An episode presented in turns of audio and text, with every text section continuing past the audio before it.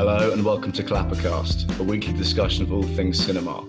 I'm your host, Rory Marsh, and today I'm happy to be joined by writer Carson Timar, Hello, hello.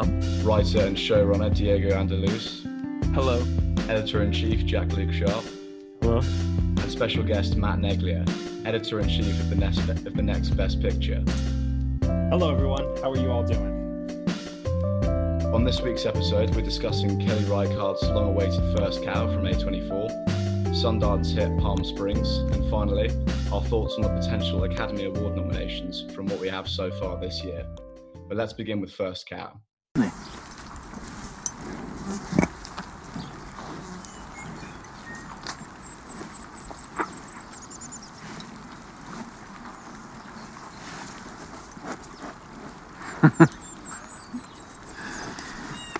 She is a very fine cow.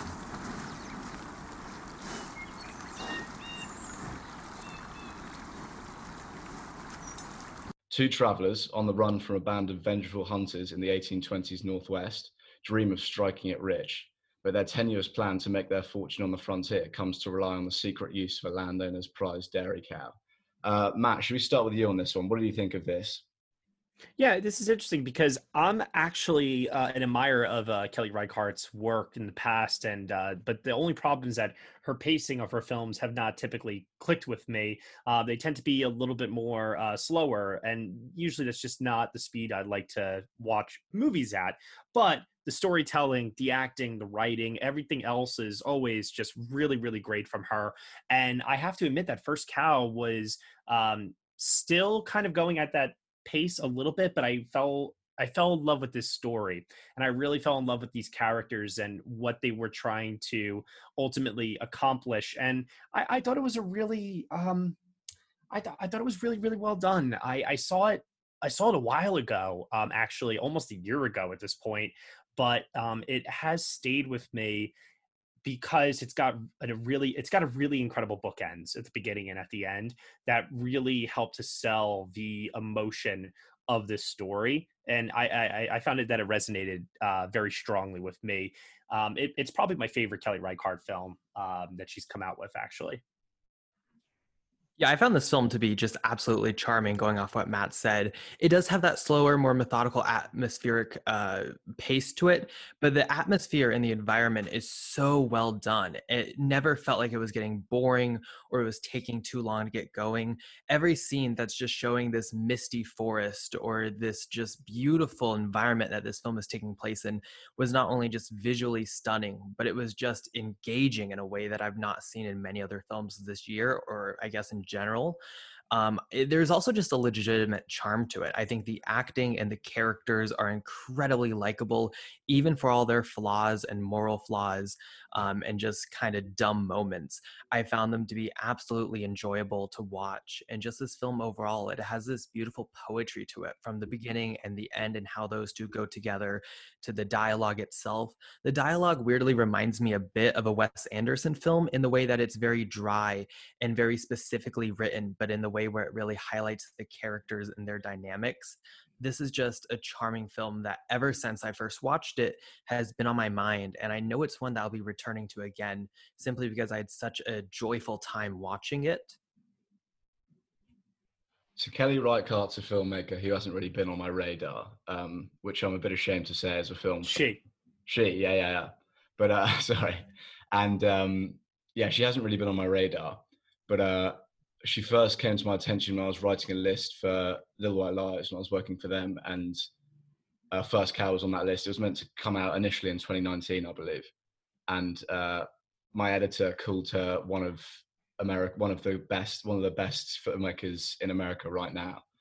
And after this, I can definitely agree with that sentiment. It's unlike a lot of things that I've seen before. It's very kind of subdued and subtle, and she's very comfortable in her own filmmaking prowess in her own audience, which isn't an arrogant thing. I don't think. I think she just kind of has a tried and tested method that I think really comes to fruition here.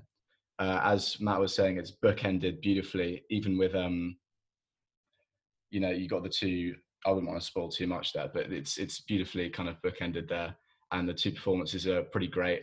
I think their relationship definitely is deeper than initially the filmmaker conveys. I would argue there's definitely underlying tensions there that I think may come to fruition more on a second viewing.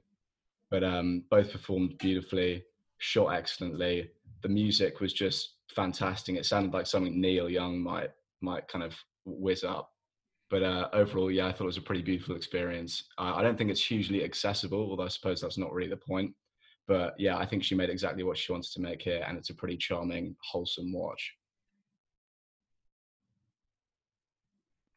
I'm probably going to have to be quite honest and open here, but this is my first Kelly Reichardt film, which eh, within the realm of cinema is more or less a sin. So, this being my first Kelly Reichardt movie, your pun for a cow there. Um, I wouldn't. I, I having no frame of reference, I can't. I can't agree with the sentiment that she's one of the greatest or one of the great American directors, writers working today.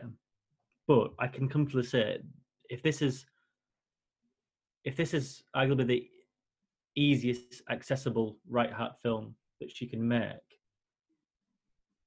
I would most definitely go back in for anything else. I think it's it's it's a she's a very interesting director. How she conveys mood. Most of the film's silent, if not this muted sort of brewing pot of, of like I said of mood. So throughout, I'm, I'm I've always been invested. I always I always was invested. Sorry, my issue with the film is that I think it's really, really, really slow. And as Matt said, this is not a pace that completely engages me. Like I, I will, if this was any other filmmaker, I'd, I'd use it as a negative because it just takes so long for me to find that mood and get the balance with it and see where this is going. But having reading up on Reichardt, this is this is not something new. So if this this is a theme and, and a, a choice, then it must mean something. And before long, it, it succeeds. This silence that the film works wonderful with helps every sort of development in the film, the, the mood as well. But the setting becomes quaint. It become you you focus on like such small detail. You focus on eh, sorry you focus on character far more than you would do if it's bruising pace you'd find anything else.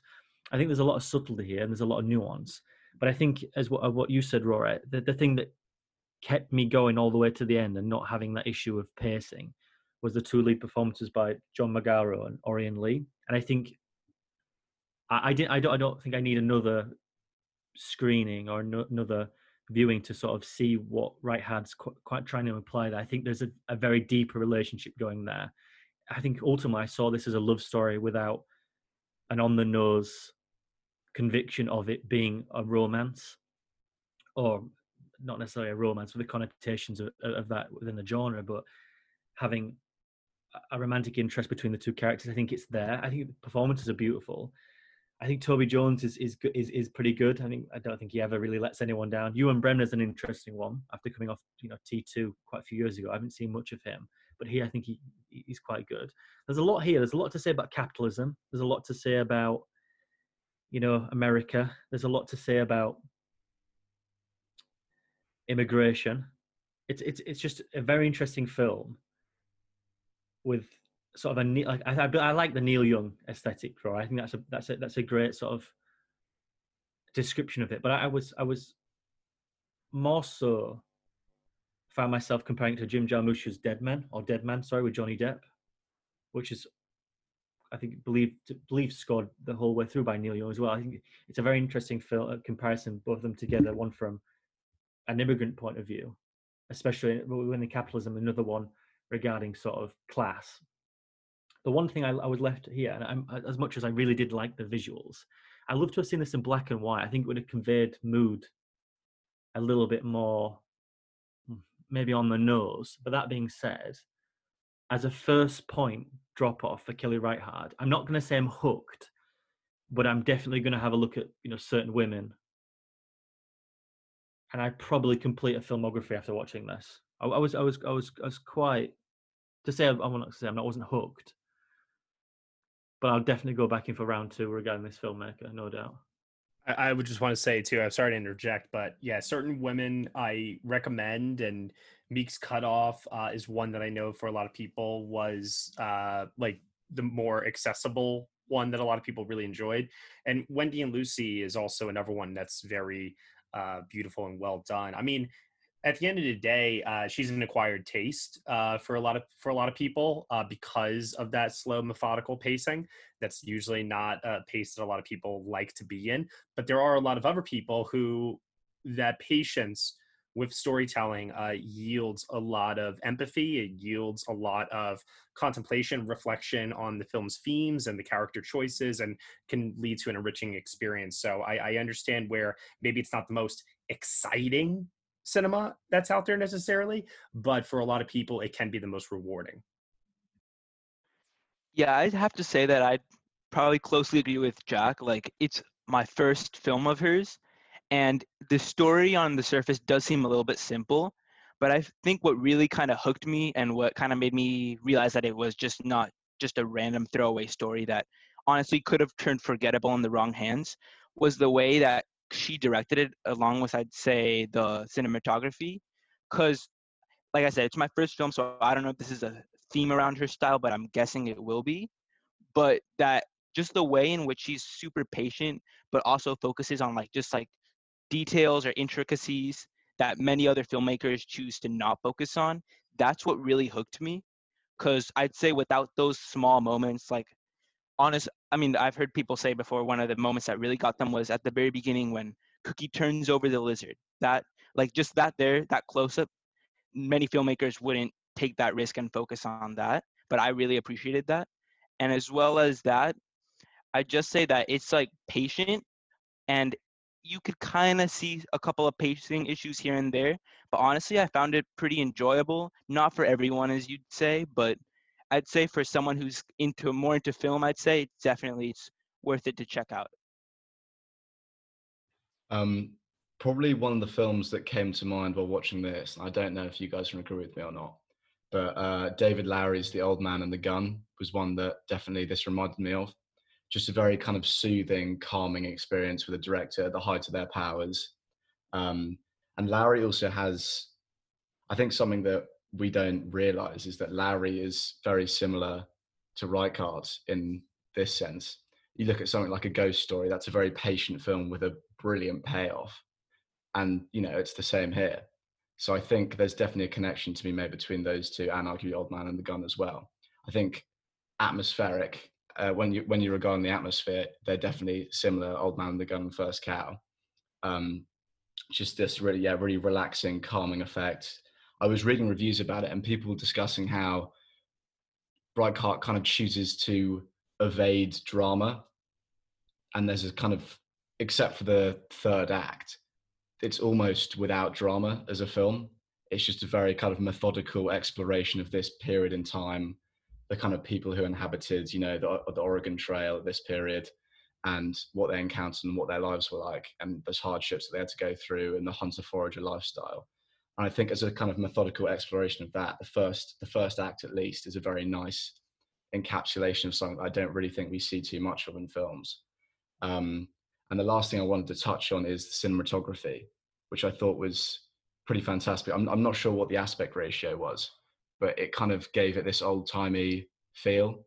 I, I, don't know if this was shot on film or digital. I don't know what Reichardt likes to use, but it really gave the impression of something that could have been made like in the John Wayne era um, and I thought, yeah, as a whole, it was just a kind of old timey, relaxing experience that I feel like you can kind of revisit and revisit and become more intimate with as the years go by.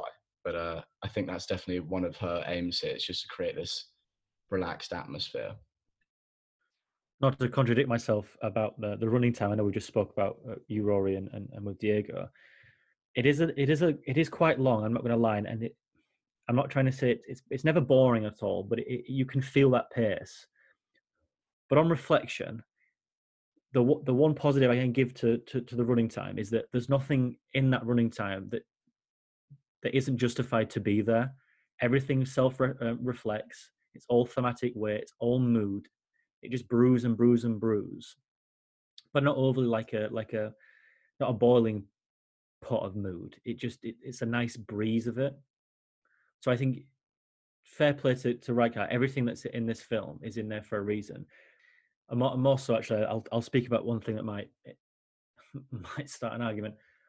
I, I don't like the bookend, and I've and I've and I've been thinking about this ever since I watched it, and I can understand what they what, what Reichardt's trying to convey by it. It's that I don't. I'm not trying to spoil it, but we we we have the inclination of of the ending uh, th- through through this prologue, which I thought was quite jarring, but it, it does come full circle. I understand that, but I think it would have been. I don't know, it's, so egotistical to tell to tell Kelly Reichardt what she should have done or not.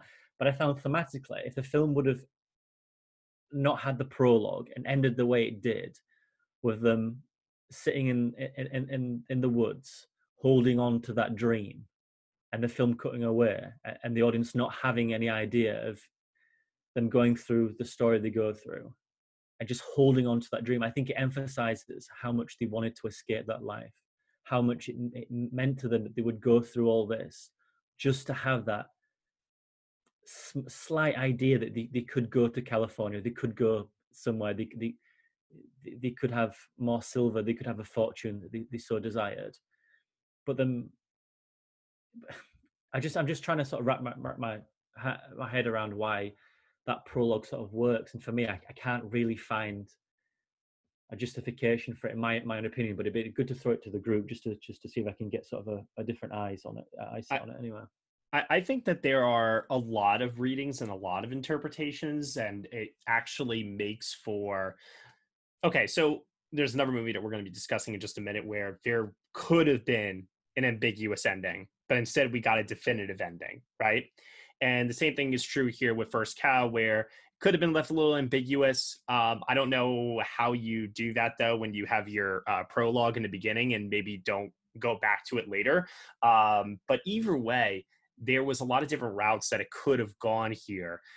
And in the end, I think that what's most important is how much it emphasizes the friendship between these two characters.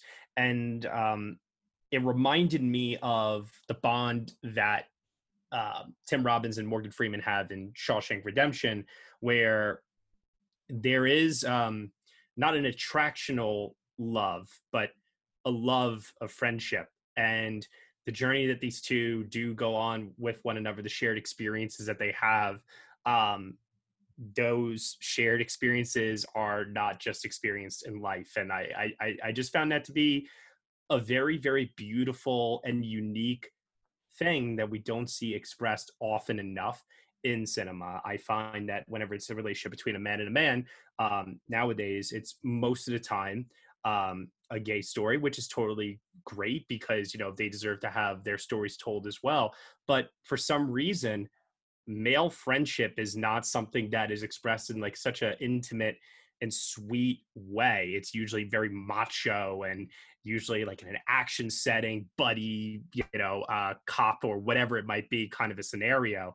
Uh, but it, it's not like that here, and I just really kind of appreciate that it utilizes those bookends to really, really emphasize how transcendent that friendship really is. I find it interesting that the ending didn't work for you, Jack, because when I first watched the film, and this is one of the things that held me back from saying it was a complete masterpiece, was the third act I thought was generally underwhelming when I was watching it. On further reflection of the film, I started to find those more like beautiful like moments of poetry within the ending. But the entire film, we mentioned how it's very meditative and slow and even joyful at times.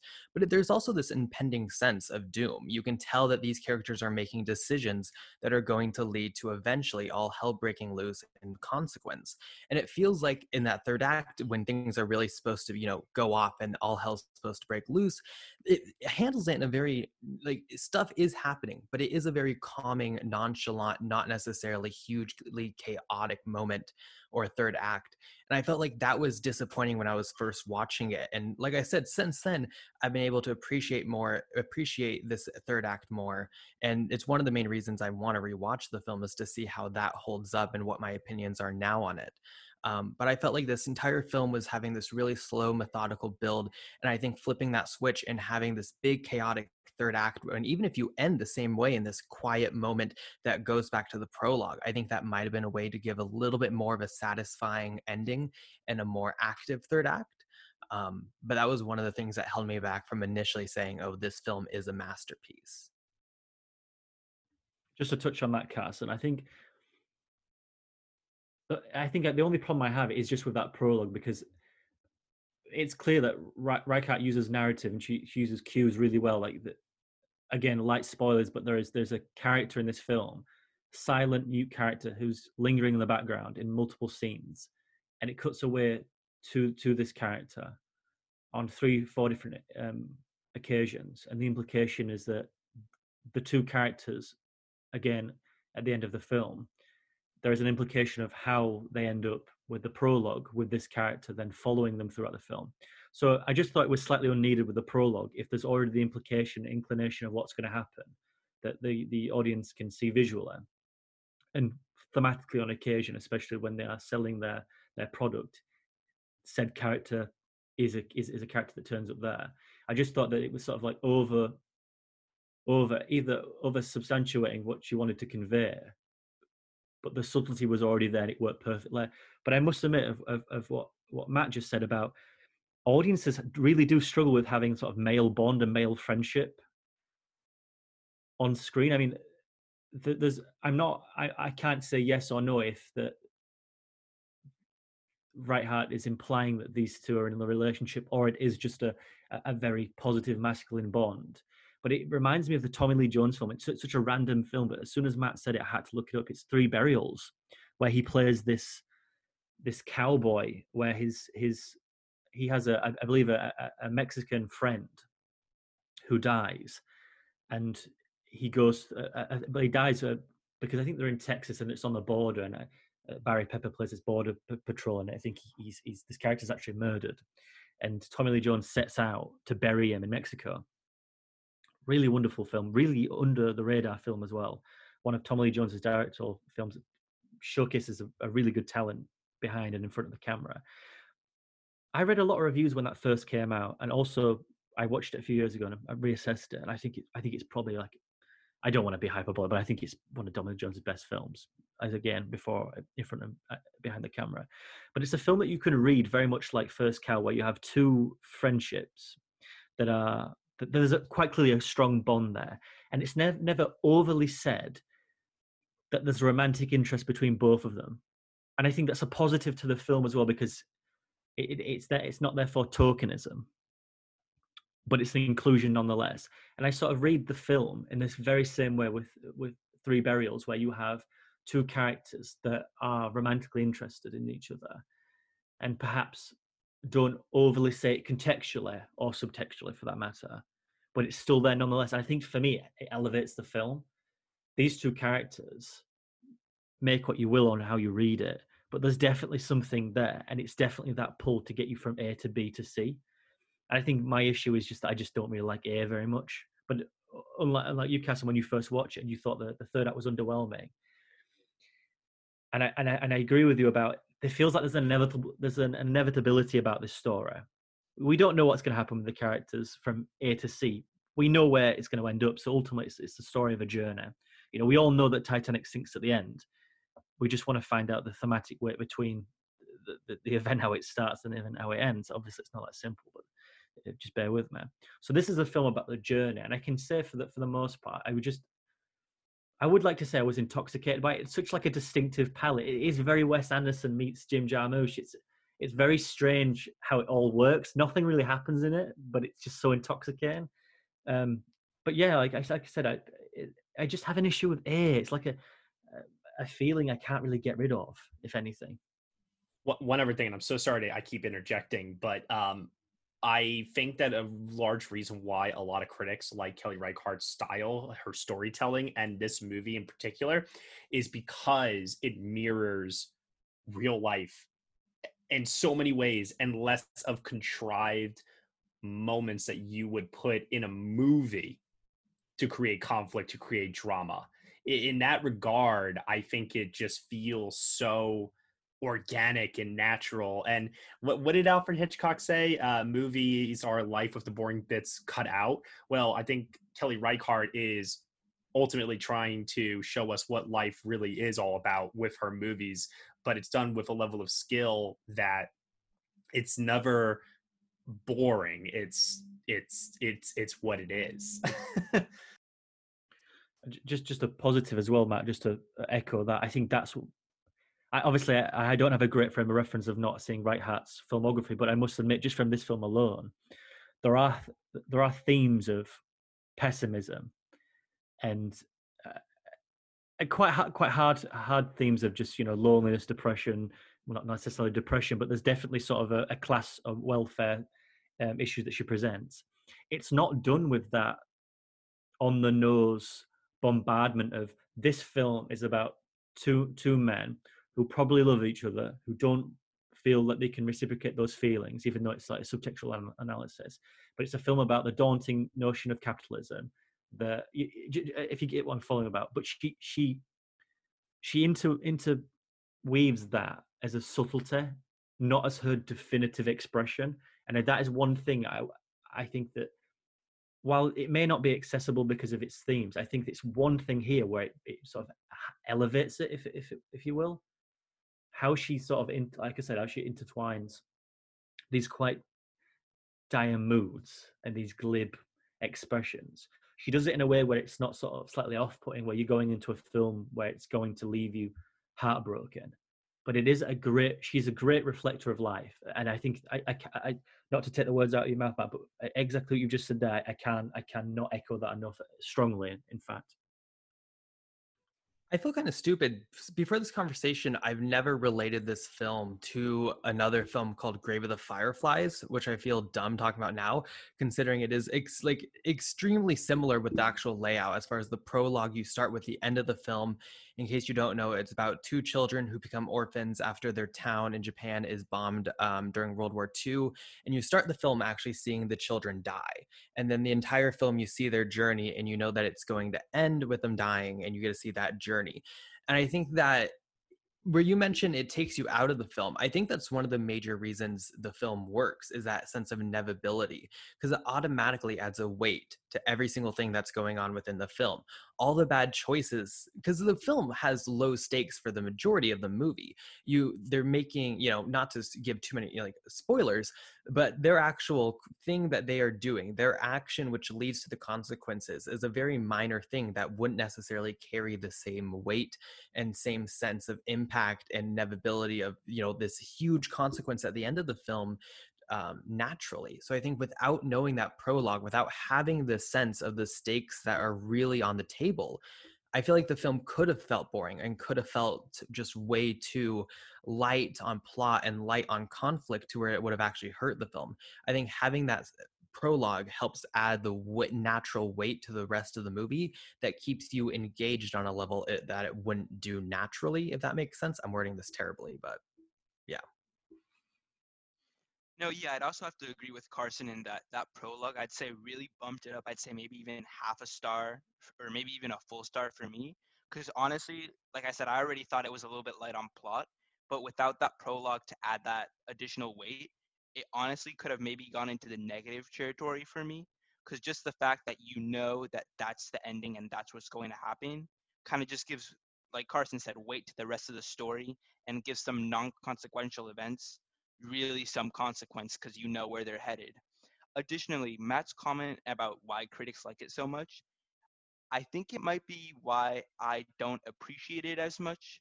Because I'd say maybe I was halfway through the movie, and in my mind I was thinking, okay, so this is like the third, the first act, and it's going to ramp up. And then I realized, oh wait, no, we're halfway over, because it's just real life and kind of just what's going on.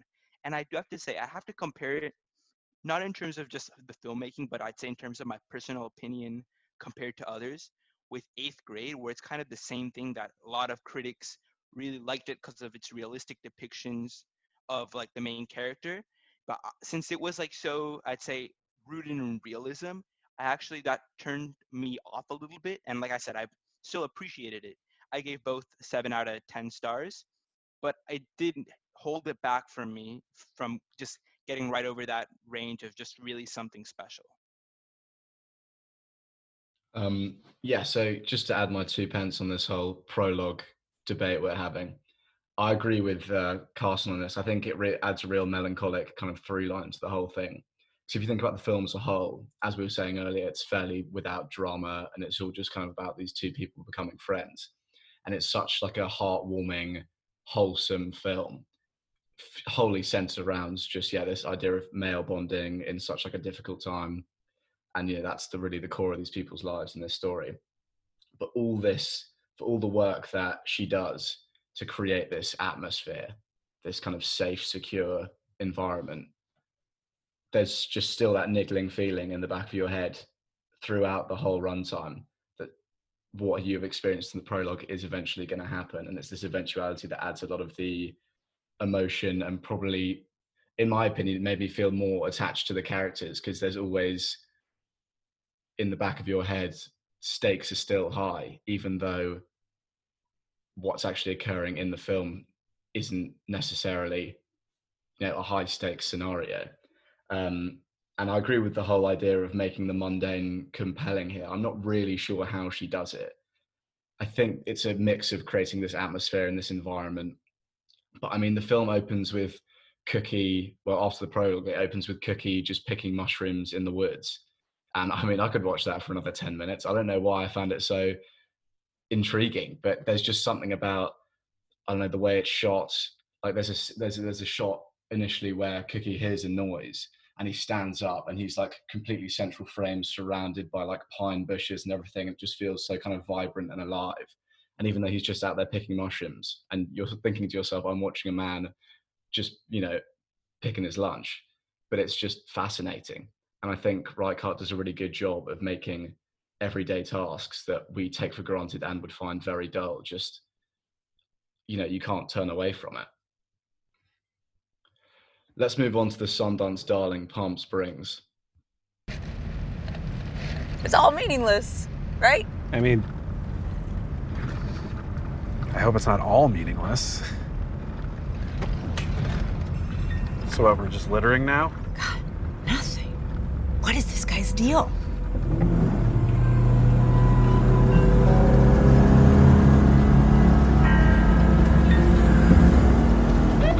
Oh, there we go. Finally. What are you doing? You know, believe it or not, I've never been arrested before. Yeah, and I'm very curious to see what it's all about, aren't you? No. No, no, no, no, don't. I think it might be him. Him? Roy. Fucker. Don't stop! If you're not gonna take care of this, someone has to. No, someone doesn't have to. We've been over this. I'm serious. I'm serious. Help! He's trying to kill me! He's trying to kill me! He's trying to kill me! Sir, step out of the vehicle with your hands up. Thank you. Thank you. Is that him? Sir, if you do not comply, I'll have no choice but to remove you by force.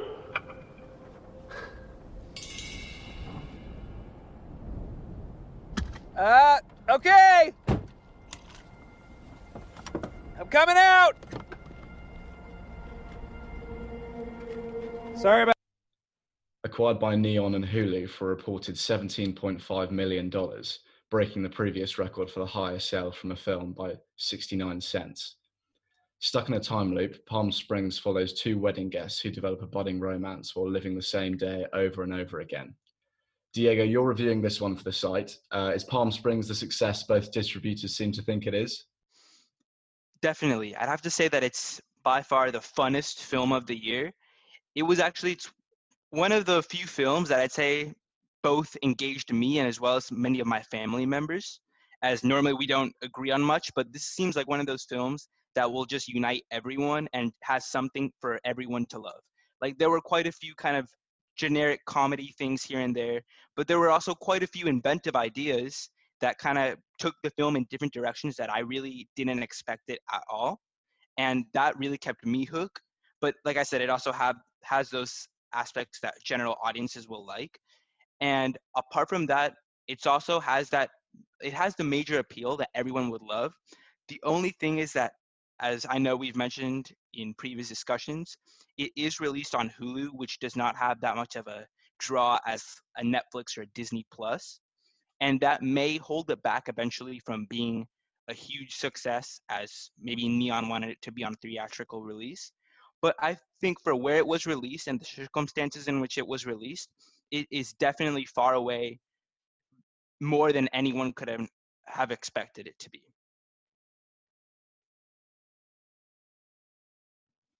I suppose I'll jump in here um, next. A few years ago, I made this conscious decision of just avoiding trailers, no matter what franchise, no matter what publicity, whatever. I would just avoid trailers. Sometimes that's that's a positive, and sometimes it's a negative because often than not, you miss quite decent amount of uh, cinema just purely because you never really saw anything to advertise on it this is one of those examples for the for the for the other side of the story. I'm so glad I went into this not knowing anything. The one thing was the acquisition by Neon and Hulu, which in its own right is hilarious and on brand, which I, I, thought was quite tongue in cheek and a quite little small, touching motif.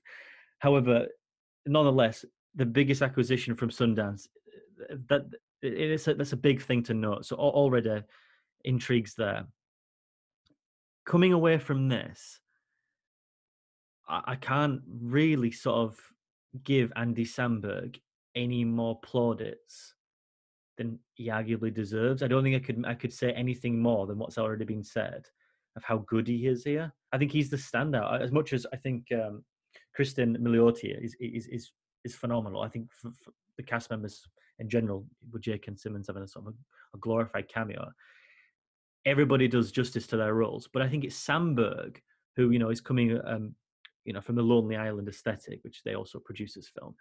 But he's also coming from Brooklyn Nine Nine, and he's been in that environment now for I think almost seven to eight years.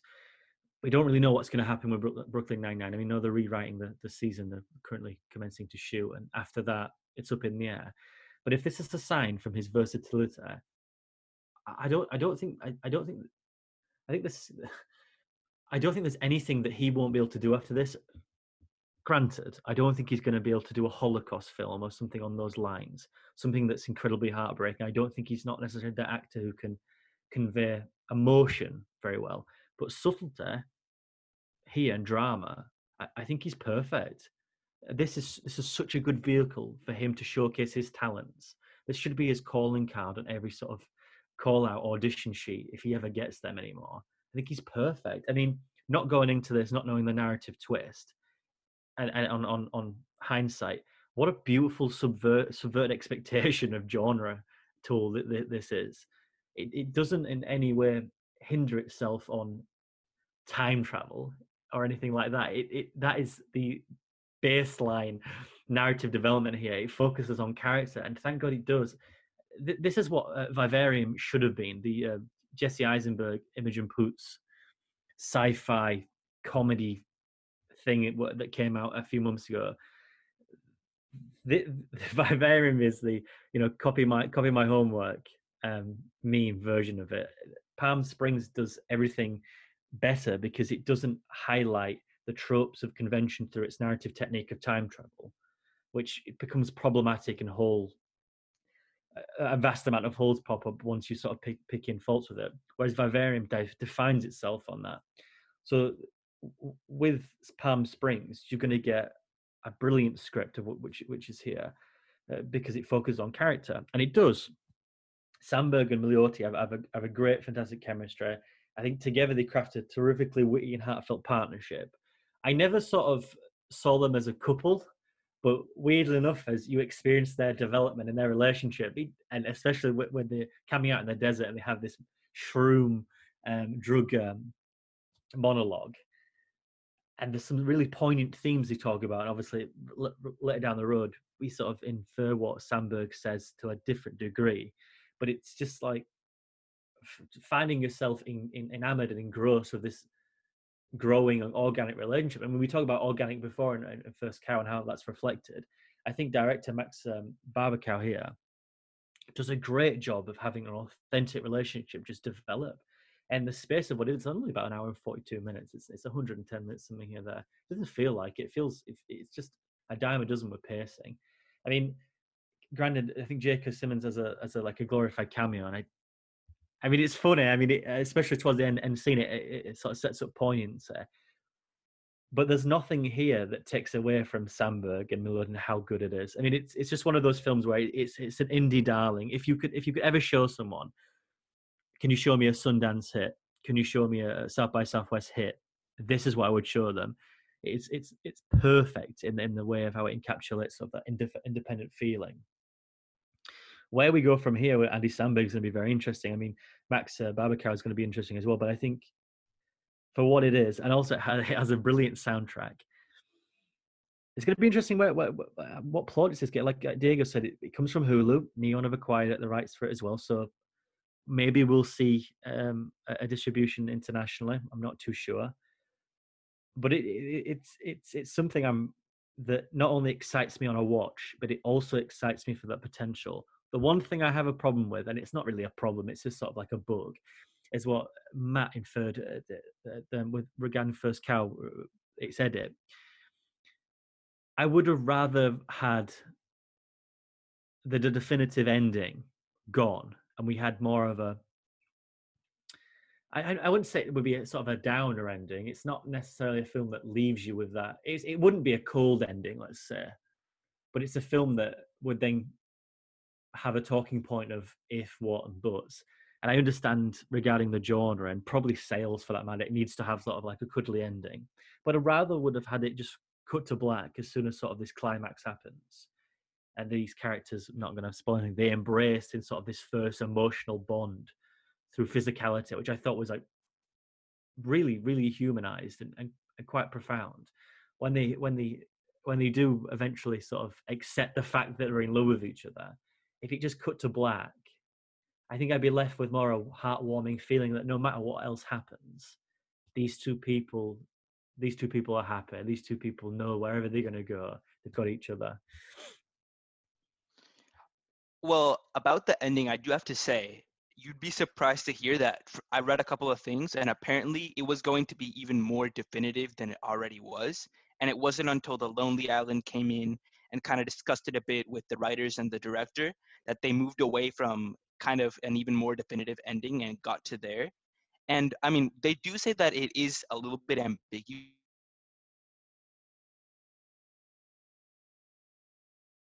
That kind of end credit scene with J.K. Simmons and kind of like a regular Andy Samberg, uh, you'd have to think so are they in an alternate universe?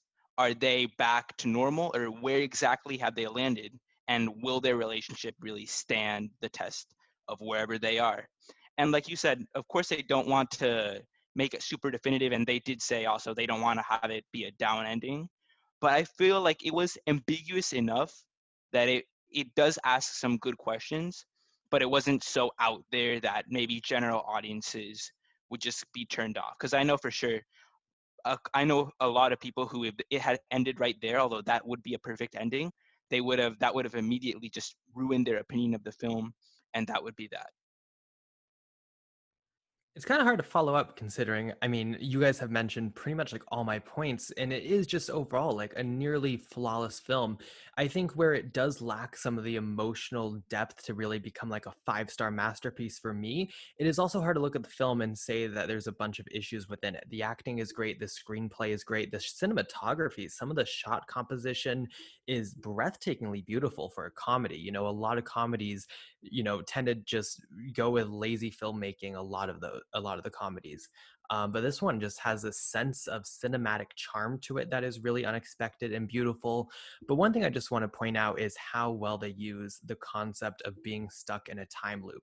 The film is obviously very aware of the Groundhog Day references, and already in the conversation, it seems like when people are trying to sell this film, they try to say, oh, it's like Groundhog's Day. Um, and I think when you have a very specific gimmick like that that has been used so iconically in the past, it's very easy just to throw it in there and have it be this very boring concept that doesn't really go anywhere, it doesn't add much to the film, and is used more as a lazy plot device. But I thought they actually explored it in some depth that was really interesting and some of the more, more moral questions of, you know, what happens if, you know, what does relationships mean? Um, you know how does uh, happiness work how does depression work um, the concept of death, what is meaningless, the sense of loneliness that comes with the concept. They're all elements that are not really explored in Groundhog's Day nearly as much. And I love the evolution of this gimmick to where it's beyond just that of a gimmick. I did see this at Sundance with no preparation, no advertising, no trailer, nothing. Just knew that it was Andy Samberg, Lonely Island production, starring Cristin Milioti, who um, I, I, I, think that she deserves equal amount of praise as Andy Samberg uh, does in this. I think she is phenomenal. Um, and the movie charmed the hell out of me. I really, really enjoyed it. I think it's no uh, mistake that the character's name is Niles, and this movie really deals in nihilism so much uh, with the meaninglessness of uh, life, and it explores these thematic questions that uh, make the movie. Uh, not just a funny film and a romantic movie, but also a heady one too, without getting so far deep into it that it distracts from its charm and what it ultimately is trying to accomplish, which is just simply to entertain us. I really, really like this movie a lot. Um, it's very hard for me to find flaws with it. I also think it like J.K. Simmons' role in this it might be my favorite since Whiplash. Um, he tends to be a solid stand-in in a lot of movies that he does, but he never is that memorable. And it was just really great to see him cut loose in some of these comedic scenes, but also to have a very poignant uh, third act scene with Samberg that really helped to drive the emotion of the story home and really crystallize a lot of the themes that it was playing with. So I deeply enjoyed this movie. I have been recommending it to pretty much everyone that I know that has a Hulu account just as something to watch. But I also think, too, it has the power by accident to really resonate with us um, during this time where uh, there's a pandemic. A lot of us are stuck indoors doing the same thing over and over and over again every single day. And I think that in that regard, um, the loneliness, the isolation, and the meaninglessness maybe of life at the moment are um, themes that we can all really connect to uh, at this time. And yeah, uh, that's kind of a happy accident or unhappy accident, however you want to view it, but it's there and it's unavoidable. And I think that it will make this movie resonate for people a lot. It might be a catch twenty two uh, predicament. I might answer my own my own question here, but I just want to throw this out to the group, especially get Matt's opinion on it because he watched it at Sundance. It'd be interesting to see what the fallout's been the Lonely Island aesthetic and, and the comedic sensibility, it is here and it's used really well, but it's not depended upon. I think there's one scene where Andy Samberg's character, there's like a flashback, community flashback, where you know they're talking about who he's had sex with throughout this, which is eh, a little, it's, it's like sort of a, it's an indication of, of how long he's been there, which is it's quite a nice narrative tool. But there's there's a a small little scene where he implies that he's he's had sex with the bride's father, and it's just this small sort of intimate scene, but it's directed really well. I, I mean, it's it's really intimate, and it cuts away as a comedic joke. And I found that, well, that's definitely a Lonely Island aesthetic. That's definitely something. Um, I, I, I was expecting more of that, and this is where my, my question comes up. I was expecting more of that, and I didn't receive that. But that, I don't think that's a detriment. I think it helps the film solidify itself rather than leaning on um, this Lonely island um, sort of depiction of, of comedy. My only issues, and I know I spoke about Samberg a little bit, bit further, that I'm really excited to see what Samberg does after this, romantic comedy wise, or purely just comedy, but more sort of the drama, because I think he's, he, he uses poignancy quite well here. Arguably, that's via the script, but nonetheless, I think he conveys it really well. It, most people are going to come here they're going to come from the Lonely Island, they're going to come from the Andy Samberg brand. My issue is that do you think that's a detriment to how good his performance is here with how he handles drama? And do you think this will find a new home for him or not? I love Andy Samberg's comedy. I think that his performance in Popstar Never Stop, Never Stopping is one of the great comedic performances of the last decade. Um, and that's a very grossly underrated film. I think this is his best overall performance in showcasing his strengths. He's not, as you said before, somebody that you would put in a highly dramatic movie. Um, he would feel very out of place. And unless if he gave a truly transformative performance uh, with an excellent script and excellent direction to aid him. I don't think we would be able to buy him in that type of setting. However, I think this is a type of case where the material really caters to um, his strengths from a comedic side, from a charming standpoint, but also to, yeah, there is a little bit of dramatic work going on there, but it's not the dominating aspect. I I'm not going to say that this is one of the like best performances I've seen this year. He might get a Golden Globe nomination, musical comedy, um, you know, for for this, and I I think it would be, I think it would be deserved if it happens. But at the end of the day, I I don't consider this to be a revelation or like a oh my god like I'm not I'm not blown away by it. I I think it's a great utilization and I think it worked out well. But this isn't by no means for me like a second coming for Andy Samberg. I I am curious to see what he does, but I think he's going to stick within his lane and maybe explore um, other topics with a degree of maturity as he continues to get older. I, but I don't see him veering off course. Yeah, I'd actually agree with that, and I'd actually ex- kind of take that point and kind of think. Sorry, I actually agree with that, and I really do think that also kind of reflects the film in general. Because yeah, like it was some, it's it was really good. It was for what it was trying to be. It was really good, but just the film as a whole, while yeah, it was great and a fun time. I don't think it was a certain revelation or anything like that. Like it's a certain, it's a good first time film. It's a great debut, but I really do think that for anyone there to make like a true impact on the broader industry, it does need they do need a couple more steps to get there. But for a like it's the first time Andy Samberg has had a leading role since Popstar, I believe. Uh, the directors, I think it was his first feature film. Same with the writer, and I think Christine, and I think Cristin, same as, and I think Cristin as well. That's her first kind of leading role apart from Wolf of Wall Street, although that was kind of minor. But I do think it's a great first step. But I'd say everyone does have a little bit more to go before they truly are able to kind of break out in not only the comedic side of the industry, but the industry as a whole. Um, I haven't seen the film itself, but it seems like from what I've heard, this is very much going to be a launch pad for everyone involved here. I mean, being the biggest at Sundance really doesn't go unnoticed, especially in you know times in lockdown where it's being released on Hulu and everyone's got their eyes on it and it's easily accessible. Um, I'm slightly skeptical about watching this after hearing your thoughts. Less so, but I'm very, I'm very cold on time loop films. I like spouting unpopular opinions on this podcast, so I'll say that I really don't like Groundhog Day and think it's unbelievably dull. But um, I'm keen to check this one out and see how it differs from there. I was going to ask if it kind of reinvents this time loop formula, but it sounds like it really does. So I'm looking forward to seeing how it does that. It has Um, a unique twist on it where it's not one person that is experiencing it. And I think that that kind of helps aid in the connectivity of people bonding over a shared experience, which aids into the romance and um, even the relationship that J.K. Simmons has with Andy Samberg in this movie. I'm so sorry you haven't seen it, by the way, because I do feel like we gave some spoilers uh, in this conversation. But um, uh, and I wasn't aware of that. Otherwise, I would have chose my words maybe a little more carefully. But in any event, though, I highly recommend you check it out, regardless of the uh, premise. No, I will be. Just That's to- uh, Sorry, that's just nice to, echo, just to echo Matt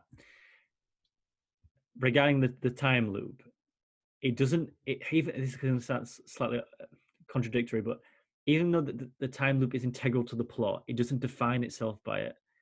Right? Which is, that I think it, it should be noted that if you're going into this for the time travel aspect, yes, it's there, but beyond anything else, it's a character-driven story that happens to find these. I won't say anymore. It happens to find characters inside this realm. So don't worry about um about uh, about defining itself like a groundhog day because I think I think like as Carson said it it is the easiest comparison to make but it's nothing like it if that makes sense it's very it's it I think that's one of the, the plaudits I have for it. I know I'm going to reach reiterate myself, but it's, it's it is it doesn't define itself on trying trouble logistics, and it gets out of that hole, if you will, of of digging digging deep, digging deep. Well, let, let's try find a reason to get out of it, which is a theme of the film. I'm not gonna I'm not gonna lie. However, that's caveated by the characters, which then have another decision to make together. That's all I'll say. So it's i- it's always there. It's always lingering in the background, but it's only there to support the issues of character and development of that character development. If that makes sense. Cosign. Um, but yeah, no, carrying on from there. So yeah, I'm obviously very much looking forward to watching this now. Um, talking about Andy Samberg's future, I do agree that he's a very promising comedian. I mean, I've been a fan of him since he was on SNL, but I do run a little bit hot and cold on him as well with his recent projects. Uh, I think Brooklyn Nine Nine falls into the kind of sitcom trappings that I'm not a huge fan of. Um, but then again, Popstar, I think, is just a great example of that type of comedy working really, really well on a mass scale, even though that is somehow an underrated film. I don't really know how a film like that goes under the radar. It seems like it'd be quite a popular choice, but um, apparently not. Uh, but regarding his future career, if I was to guess how he might eventually turn out, I see a kind of Americanized Simon Pegg esque career for Andy Samberg in the future. I think he does these kind of goofy comedies with his home team, Lonely Island, like Simon Pegg did with Edgar Wright and the Cornetto trilogy, and then kind of broadens out. Maybe he does like some kind of comedic roles in larger uh, budget, higher profile films, or he scales back and does some more indie stuff like Celeste and Jesse Forever, which he did a few years ago. I think he's got a lot of range, as you guys were saying. I don't think he's ever going to be an actor who transitions completely from comedy to drama. But I think he is one of those guys who can kind of linger on the borders and just appear in some high profile stuff in the future. So I'm looking forward to seeing what happens. Just to add upon that, Rory, it's an interesting thing. I, I don't think in like 50 years we'll see Andy Samberg become this dramatic way actor who's on the cusp of winning an Academy Award. But what I will say is that the comparisons to him and a, career trajectory, I don't think he's so dissimilar to what's happening with Sandler now. I think for a while it took Sandler to realize that he was capable of doing something like the Meyerowitz stories, or um, you know, this reteaming, this teaming up with Paul Thomas Anderson, which I can only imagine being sort of relatively in the circle in 2002, three, and four. To see Paul Thomas Anderson go for Magnolia to work on Punch Drunk Love with Adam Sandler I mean, they, they, I think it's something they laughed at him when he announced it. I mean, that's how ridiculous it was. And looking back now, I mean, it's, it's arguably Tom uh, Thomas' most intimate piece of work. But the comparison with Sandler, I've just said, I find really interesting because Sandler took a while to get into that gear, whereas Samberg seems to have already achieved that and is already showcasing signs for that. I don't think Andy Samberg could do an uncut gems. I don't think Andy Samberg could probably do a funny people. But I think Samberg could most definitely do a Meyerowitz stories. And I think he's I think this is I don't know if this is hyperbolic, I do apologize. I think this is his punch drunk love. I think it's one of those moments where we'll look back and it'll be the the the turning point of understanding that he's capable more so of just being this loud, obnoxious comedian on Brooklyn Nine Nine. I think we're going to find out a lot more from this. So I'm, I'm very looking forward to see what he does. Last but certainly not least, let's move on to our thoughts and potential nomination picks for the Academy Awards with everything we've seen halfway through the year. So, Matt, I feel like when it comes to the Oscars, you are the uh, the leading authority in this group. So, uh, what are your thoughts on what's been a pretty tumultuous year for cinema? I mean, you just said it yourself. Nobody knows anything. And, you know, that's true of every Oscar year where we usually don't really know anything. And the race can always uh, change, um, you know, at any second and momentum can uh, shift. This year is the most unique that I think any of us have ever seen in our lifetime because we're in a situation where a lot of these movies that do release at the end of the year some of them weren't completed by the time the pandemic hit, and production has been unable to resume. Um, one of my uh, colleagues, uh, Clayton Davis, over at Awards Circuit, has said many times one of the last things that a movie uh, gets done is film scoring, and you can't put a bunch of people in a room with their instruments to do a film score. So you have a lot, a lot of problems right now with movies that probably were going to get released in November, December that are not finished and not ready. So there's been an extension this year, uh, which is already something that I'm not a fan of. Uh, but there's been a two month extension for January, February, where if your film gets released in January, February, it will qualify for the 2020 film year Oscars. I don't like this because I don't like confusing the timeline. And I also think it shows a lack of faith on the Academy that movies that have been released, like A First Cow, or even a Palm Springs, they don't see that as your typical Oscar contender, which is something that people like myself are always trying to uh, you know break that mold and try to try to get people to realize that there is cinematic quality in all types of movies, not just your typical awards bait film. So it would be really great if the Oscars could embrace genre like horror, for example, and these smaller independent movies. But it seems that all the decisions that they're making are being catered towards trying to get the typical movies that are in the Oscar race still into the Oscar race this year. The one studio that remains unaffected by all of this is Netflix. Netflix's movies are all in the can. They are all ready. They're all coming out as they were supposed to. And this could be the year when Netflix finally wins Best Picture because let's also face it, in a year where we were all sitting at home, what were most of us doing? We were opening up Netflix and watching Netflix content. So Netflix has kind of helped a lot of us stay sane during this wacky and crazy time. And I think that that was something that they should use to their advantage. I think they should really, really kind of push that narrative through that without Netflix content, um, you know what would this time have looked like for all of us and i think that's going to ring true when they're big contenders like the trial of the chicago seven the aaron sorkin uh, written and directed movie or mank the new film from david fincher when these get released there should definitely be some talk about that outside of the quality of the films themselves outside of all of that who the hell knows? Seriously, like who the hell knows? Anyone that tells you they think they know what's going on, myself included, doesn't know. We don't.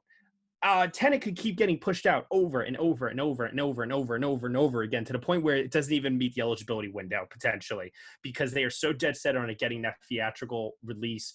Because from a business standpoint, they need it to, otherwise they're going to lose money.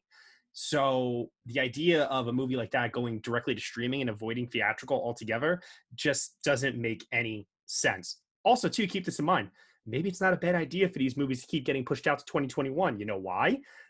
There's no movies slated for 2021 other than the movies that are getting pushed from 2020 into 2021 because there's nothing in production right now. So there's 2021 is going to look like a barren wasteland of movies. So maybe it's not a bad idea for all these large movies to keep getting pushed and these smaller movies, the first cows, um, the smaller indie films, even though they're not a Joker like last year or in 1917 where it's big in scale and epic and made all this money. I mean have the oscars be what the film year was. Don't try to contort it and twist it into what you want it to be. Have it just be a reflection of what this was for us this year. And what this has been is it's been a year of streaming vod smaller movies that typically do not get this level of attention. I can tell you this right now. Over in Next Best Picture, we're reviewing a ton of movies that normally in a given film year we would not be reviewing. We wouldn't be touching it, but we're just starving for content so much that we're watching movies that we know deep down, yeah, this is probably not going to be good, but we're watching it because what else do we have left? So I think that the Oscars should reflect that this year. Um, as far as contenders go, I mean, listen, there are the ones on paper that make sense uh, as I would tell you in a normal year. But who knows if they're even coming out? So that's my that's my long opening statement. no, yeah, and I do have to go off of that point you said about kind of observing more indie or genre films, and I do have to say there are quite a few that, obviously, in my personal opinion, are worthy of it, but honestly the academy won't will never go for films like that. Like for instance last and first men great great film seen by no one. It's very i wouldn't necessarily say it would kind of border on experimental but it does have those qualities that could get genre fans to really like it. And i'd say same with honestly the Wanting Mare both hugely unlikely picks to get into the oscars but with the content that we have now if they have the budget to make a push those could possibly go far if marketed correctly. However, if those theoret- if those if those theatrical releases don't get pushed back into 2021, I do think apart from maybe like you said Netflix finally winning best picture, if Tenet runs with that narrative of saving cinema and it comes in time for 2020, even if it's in November or December, I really do think if it's as revolutionary as many of it, the insiders are saying, which that could be a marketing technique, but knowing Nolan, that could very well be true. If the script is truly out of this world, if it's honestly, it, it has a structure that is so revolutionary, like Parasite last year, that just takes everyone by storm, that tenet, that with that along with the narrative of its saving cinema could honestly push it to definitely a best picture nomination and in my opinion it could go into a best picture win if marketed correctly I don't want you guys to get your hopes up about Christopher Nolan, Tenet. The Oscars have shown time and time again that they are willing to nominate his movies uh, because he is a high profile director that does make quality blockbuster entertainment with some engaging ideas and some um, themes and storytelling techniques that have never been seen before. But at the end of the day, this is still the Academy. They don't go for genre. They don't go for action. They don't go for, I mean, if you're going to do, and people will say to me, oh, what about like Shape of Water? That is a very sophisticated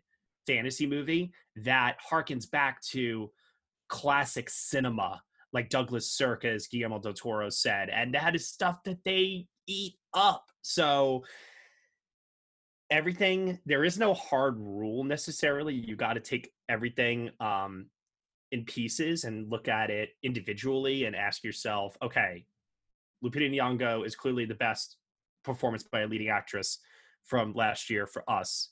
Why was she not nominated? You could say so many different things. You could say early release date back in February. You could say um, you could pull the race card. You, you really could. Uh, you could pull the horror genre card. Um, and, you know, and, listen, anyone that's going to tell you this year, oh, Elisabeth Moss and The Invisible Man, she's great in that movie. Great performance. It's excellent. She is fantastic in it. But look at Toni Collette and Lupita Nyong'o, and you're really going to sit there and tell me that Elisabeth Moss, even with this year being what it is, you really, really think that she'll get that nomination? Absolutely not. I'm like really sorry to crush people's hopes and dreams, but keep in mind this extended eligibility window for January, February is specifically designed so stuff like that does not happen because that wouldn't happen in a normal year. And what the Academy is afraid of is the Academy is truly afraid of movies that nobody has seen making up their nominations this year. And I say that because at the end of the day, they are still a business that has to put on a show, that has to sell ads, that needs to pay for this Academy Museum that they opened up that's costing them a fortune. It's a very, very risky tightrope uh, scenario that they're in right now, and they got to be supremely careful with what it is that they're doing. It's it's unfortunate, but it's the world that we live in right now. And you know, maybe next year will be different. Who knows? Until a vaccine is uh, created for COVID nineteen, um, this is our new reality. You mentioned this is a very strange year, and I think there's a ton of topics that people are just not talking about, such as the switch from physical screeners and physical press media to going all digital. Uh, but one of the big points of talk, uh, one big talking point is the extended eligibility window. Not only does this allow things like Sundance to come into factor like never before, mm-hmm. um, the Eternals are not is now eligible for visual effects if it keeps its release date. So there are all those little things. But also, mm-hmm. it was already difficult for films from the beginning half of the year to get nominated. Now they have to stay in the conversation for an extra two months for the nomination, multiple months for a win immediately that took out any hope for films like Emma, Ben Affleck in The Way Back, where if it was that normal year yep. where maybe there is not that solid lineup, maybe Ben Affleck could sneak in, maybe Emma could sneak in for costume design. That mm-hmm. all went immediately out the window. Um, so I really think when you look at the beginning of the year and what really could get nominated, it's very limited. I think for animated feature, the uh, Willoughbys from Netflix has a decent decent shot considering mm-hmm. Netflix. We know they can do a good campaign. Uh, I think Onward has it pretty much locked in. It's Disney and animated films. More and more dropping out to next year. So that's already looking like it's possibly going to be a weak lineup to get in. Um, and I have this weird feeling that Sonic the Hedgehog, despite it now having to stay in the conversation for over a year, I have a strange feeling that could earn some merit for visual effects with them actually going in and tweaking the visual effects and changing it. I'm, that's definitely not something I'm like confident it's getting in. But if there is one that's not animated feature that I think could get in from the beginning of this year, a strange feeling it's going to be Sonic. But overall, I would say looking at award contenders as of right now, there's also Five Bloods. I don't think that's going to make it in anywhere, sadly. Um, but a weaker- Delroy Lindo is by far like the most Oh, standout best actor performance I think we've seen in the first half of the year. And I think if anything, I actually genuinely do believe that that performance does have the legs and the capability of outlasting uh, the length of this season. I, I I agree that before the eligibility announcement, Da 5 Bloods looked like it could have been a picture, sound. Uh, you know, there were there were so many options that that you know in terms of nominations for that film. But now it's Delroy Lindo or bust, and I know that's going to make a lot of people upset to hear that because Spike has a very devoted following. But you know, I'm not. I, I always have this saying all the time: uh, prediction does not equal advocacy. I'm.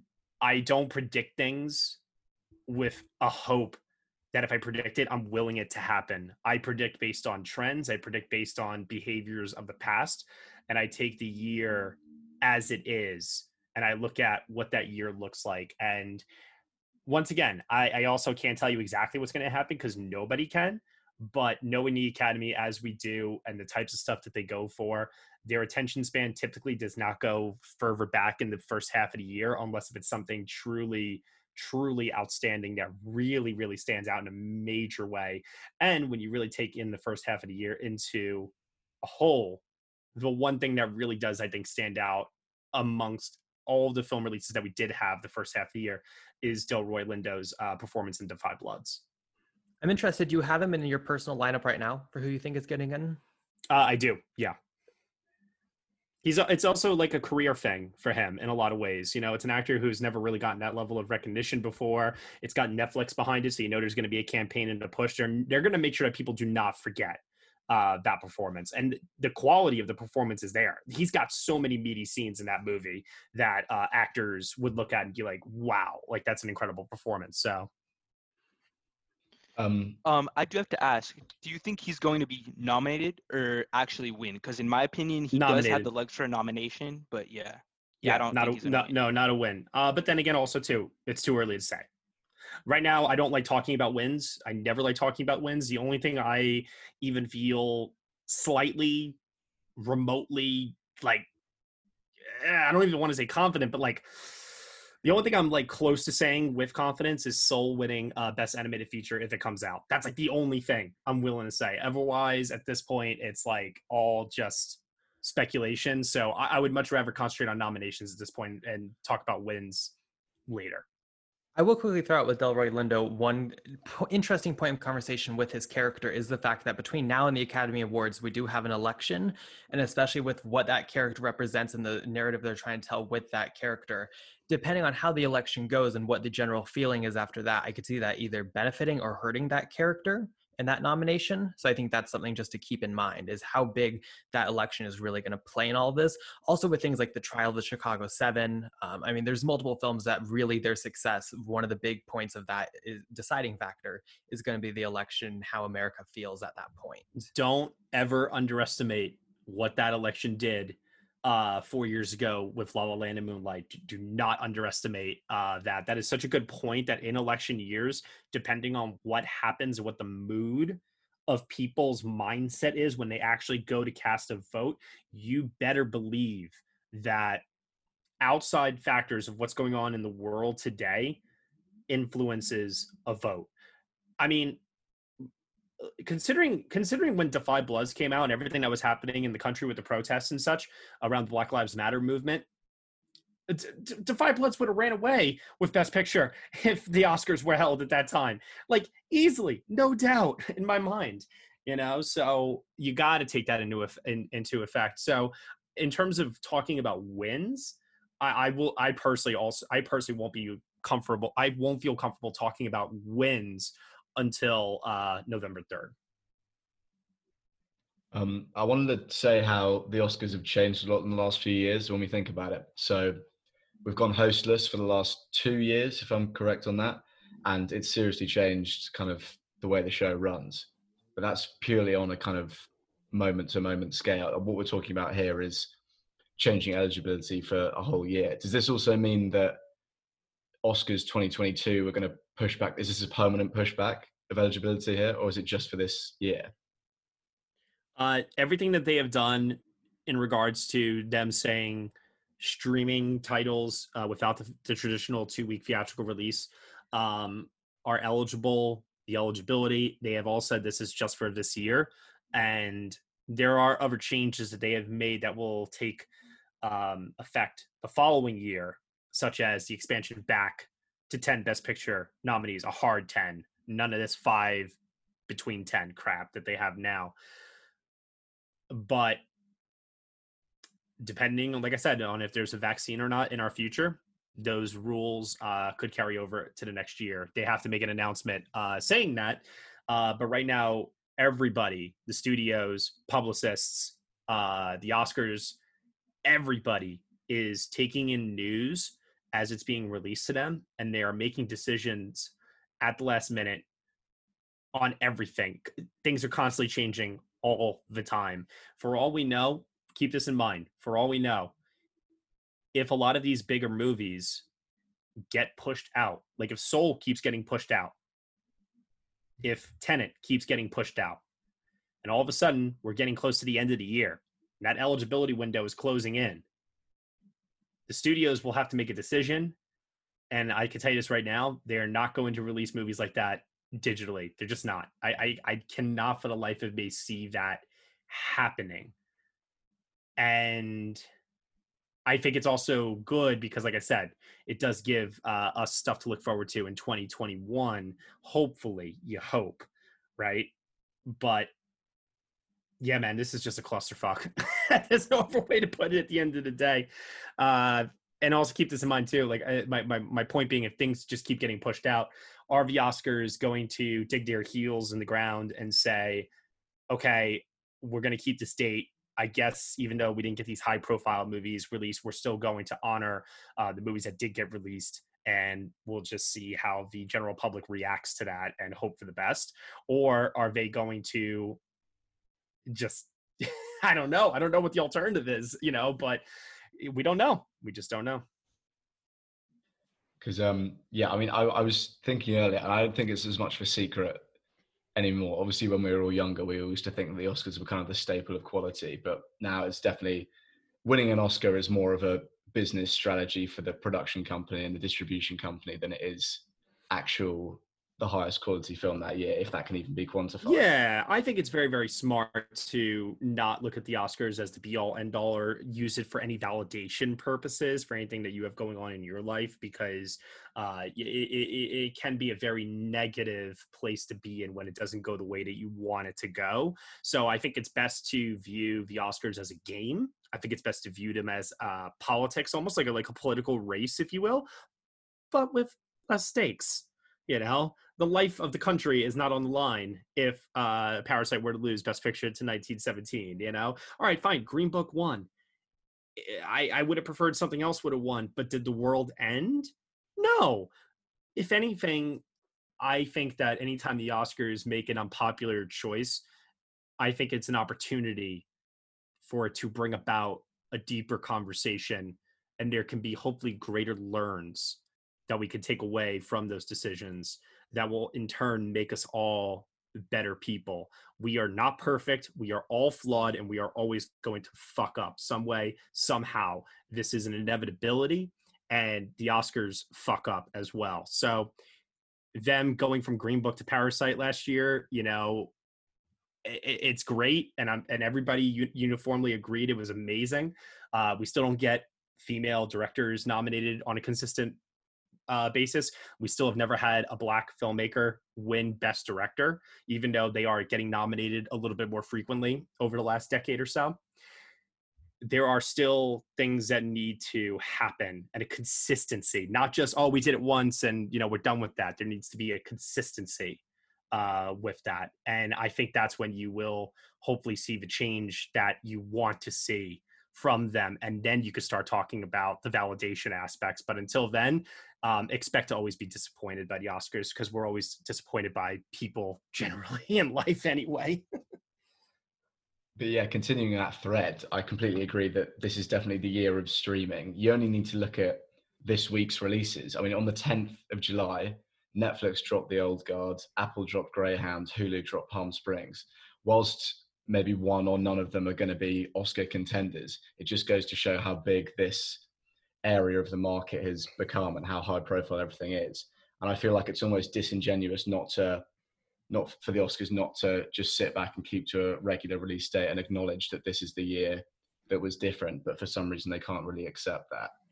It's a little interesting too because you ask yourself if a movie has a budget of 10 million, maybe less, 15 million, and let's say hypothetically it gets sold to one of the streaming uh, services for 20 million. Okay. So they make a little bit of profit on it. The question then becomes do the studios want to hold on to these movies for a hopeful eventual theatrical release that may or may not come anytime soon in hopes of getting a ton of money? Or are they looking to just get some money now? And i do think with a lot of the smaller movies uh, that, the, that the studios have trial of chicago 7 is a great example where paramount probably saw that as this is our prestige movie uh, that we're going to release at the end of the year. This is our best picture movie. But right now, they can't. They're the big studios are not thinking about Oscars. They really aren't.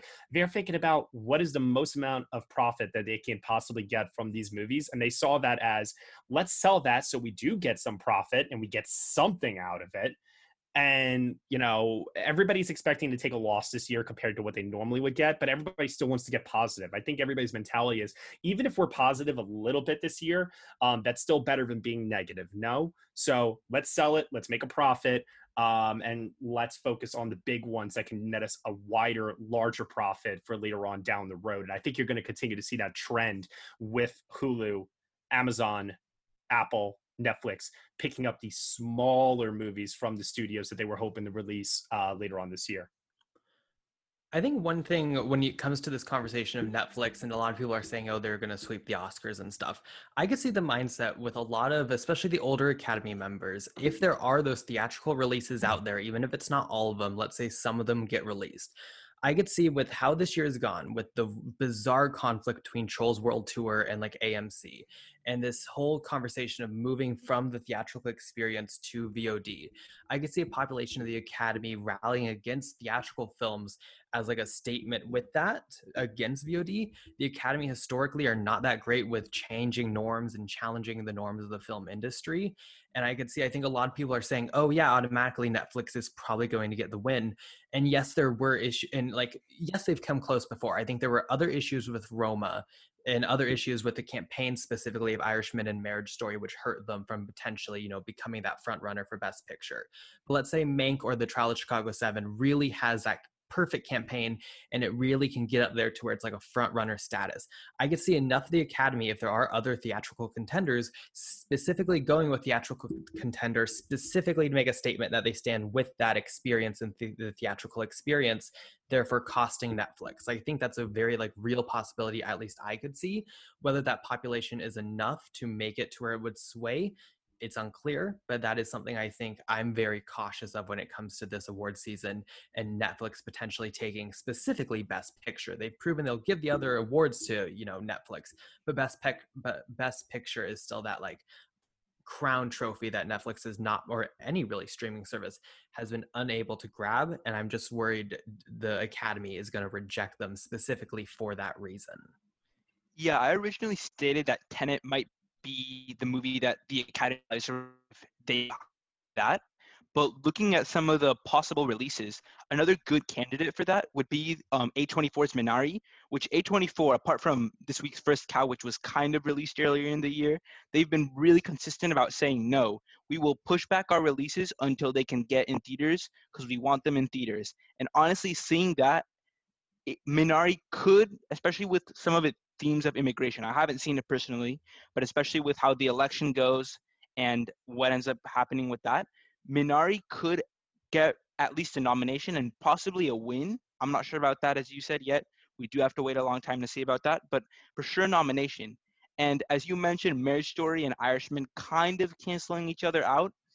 Honestly, the fact that Mank and Trial of Chicago 7 are both from Netflix depending how Netflix runs those campaigns, and their first time running a kind of like a two movie campaign didn't really work out. If they don't change their strategy this year, those could end up canceling each other out for picture because I do think Mank is that traditional picture winner, and Trial of Chicago 7 with the election could be super topical, but they could cancel each other out. And if the Academy doesn't want to go with that genre pick in Tenet and they do want to stay with theatrical releases, I think Minari could be a great candidate for that. I'm Um, starting to think that the best picture uh, winner might be a movie that's on nobody's radar. Um, the same way Green Book was not on anybody's radar uh, until it premiered at TIFF uh, two years ago. I say this because everything that we do talk about, even though there are uh, reasons to say that they could win, as you just said a second ago there, at Diego, there's also reasons for why they may not as, as well. And there hasn't been uh, yet a contender that feels so far and ahead of the pack. And I think that when we get to the fall film festivals, digital, in person, whatever it ends up being, I think that will help a lot in terms of us trying to look at what is potential best picture movie. Uh, another trend that I'm noticing lately, and I even noticed it in myself most recently, is I find that a lot of critics are grading on a curve with a lot of movies that they would have been a lot more harsh against uh, in a normal film year. But it's because once again we're starving for content so badly uh, that a movie that would have gotten slaughtered by critics is being hailed as something really incredible and great because at the end of the day uh, we're just happy to have anything right now. I'm not going to name examples of this because i don't want to get too far in the weeds with that but it i think is going to yield some very interesting opinions takes and results uh, when we do start to see some more of these um, fall film festival uh, movies get released. Yeah, I do have to say that quite a few, especially in the last couple of weeks, quite a few releases that I honestly, from the trailers, would think would get panned really easily, have actually ended up having pretty positive Rotten Tomato scores, which really just it kind of like floored me because I really didn't expect that this year. But honestly, saying what you said about starving for content, I could really see why that happened. Um, I'm going to be really interested to see how, going backtracking a little bit here, how Mank performs with the Oscars. Because as Diego was saying, it's very much a traditional shoe in for nominations. Because it's, correct me if I'm wrong, but this is a kind of Orson Welles golden era Hollywood story that we're focusing on here, right? Directed by David Fincher. So it's got that prestige talent behind the camera, and I'm assuming in front of, I can't remember who's starring in it. gary um, oldman Gary Oldman, yeah. So I'm going to be really interested to see how the Oscars react to that film purely because it exists on a streaming platform. I also I think a couple of different things. I, I you know I, I've been saying this since last year. I think this idea of Netflix being seen as the enemy by the industry is very old at this point because I think that if you look at Netflix's actions in giving films theatrical runs, really promoting the filmmakers' visions, giving them creative control, you see how many filmmakers are willing to work with Netflix because they're not feeling as um, held back as they are with the other major studios. And then people just assume, oh, well, it's going to go straight to streaming and no one's ever going to talk about it and like so on and so forth. And it's killing cinema because it's going to prevent people from ever going to the theater. People go to the theater to see these Netflix movies. I know a lot of people that went to see The Irishman in a theater instead of watching it at home. And yeah, maybe that is the way that a majority of America will see it. But at the end of the day, I think it's a testament to Netflix that they're not just giving uh, some of these movies the theatrical window for the Oscar consideration, but they actually are expanding them to more theaters in certain cases, playing beyond those two weeks. And they may not make a tremendous amount of money, and they're probably doing it obviously at a loss.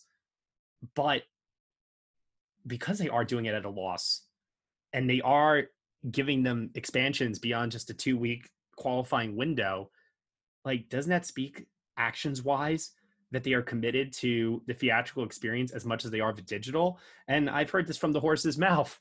The answer is yes. They they want to give audiences the ability to choose. Make a choice. Do you want to go see our film in the theater? do you want to watch it at home? The choice is up to you. We're not going to tell you what to do. And I, I think that's a great thing. I, I, I anytime I hear this talk about oh Netflix, you know, shot the bed last year, uh, you know, with their uh, results at the Oscars, you know, Irishman going over 10 and such, no Best Picture win yet again. I say to myself, yo, they got two Best Picture nominations last year, uh, more than what they got the previous year before with just Roma getting in. Uh, while Roma did win uh, three high profile awards, Netflix still did win. They won documentary. They won uh, sp- supporting actress for Laura Dern. And at the end of the day, the films that they promoted got the exposure that they wanted, which led to the subscribers. It kept them in the conversation, and it's going to lead to more future projects to develop and build upon. I see it as a win. If you want to see it as a negative, um, that's fine, but that's also taking into account that you think that their number one priority is they want to win Best Picture. Well, yes, they want to win Best Picture. Who doesn't want to win Best Picture? That's not the be all end all goal here at the end of the day uh, for everybody. So I think with that mentality, I think with the way the year is shaping out, I think with the contenders they have, Mank definitely is the one that I would say, yes, have that have that checked off right now as your default front runner for the time being. But depending on the, the quality of the trial of the Chicago Seven and how relevant it turns out to be, and with the the election uh, and how that goes, you know, like I said, so many things need to happen. So many things. So it's so early right now to talk about wins. Let's just talk about nominations. Let's talk about what stands a chance and what stands a great chance is things like French Dispatch, Wes Anderson, previously uh, nominated uh, before for Isle of Dogs and animated Grand Budapest Hotel Best Picture nomination. Boom, that should be in the conversation. Tenet, Christopher Nolan, Dunkirk. Uh, Tenet also having this narrative profile that we talked about. Yes, have that uh, checked off. Soul, Pete Docter, uh, previous nominee, uh, you know, for Best Picture with Up, Inside Out, didn't quite get there, but maybe in this year, maybe an animated film can get back in the lineup again. Have that in the conversation. You know, it's like ha- let's talk about like right now just the conversation of what films are in contention. Let's not jump ahead to wins just yet, because believe me, we're not there. We're just not there.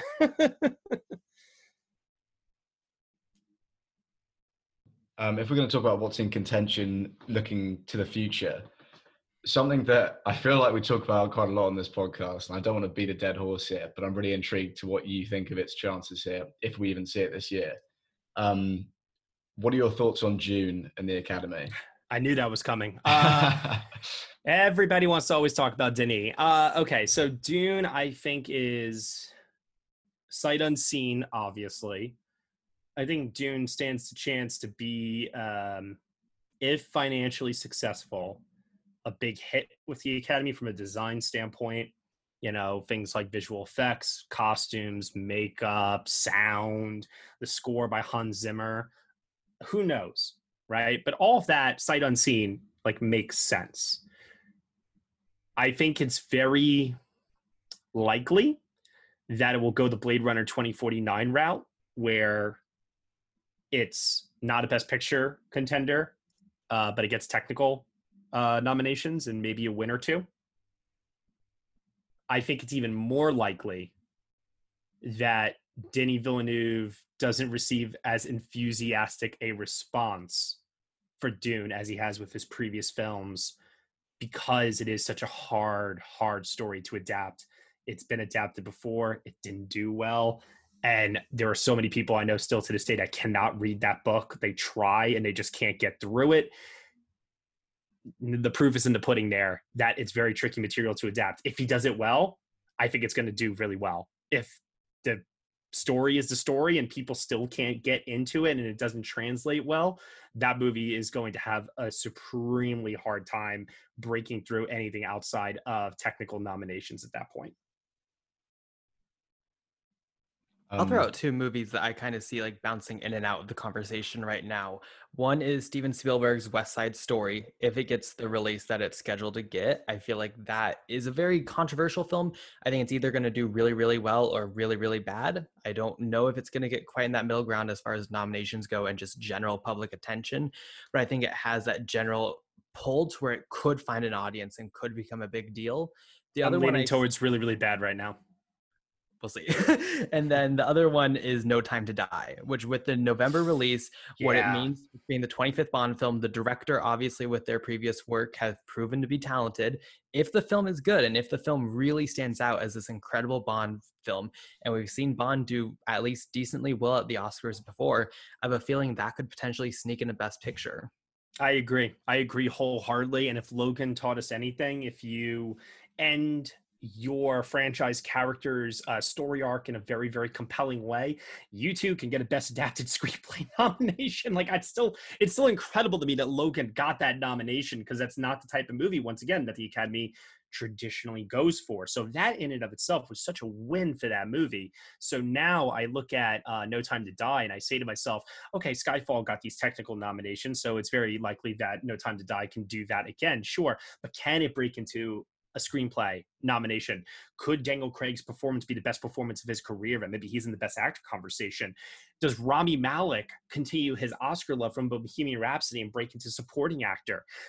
What what else is on the table? You know, and I think that there is a very very high probability because of the track record of uh, Cary Joy. Uh, oh my god, I, I never get his name right all the time. Uh, Cary Fukunaga.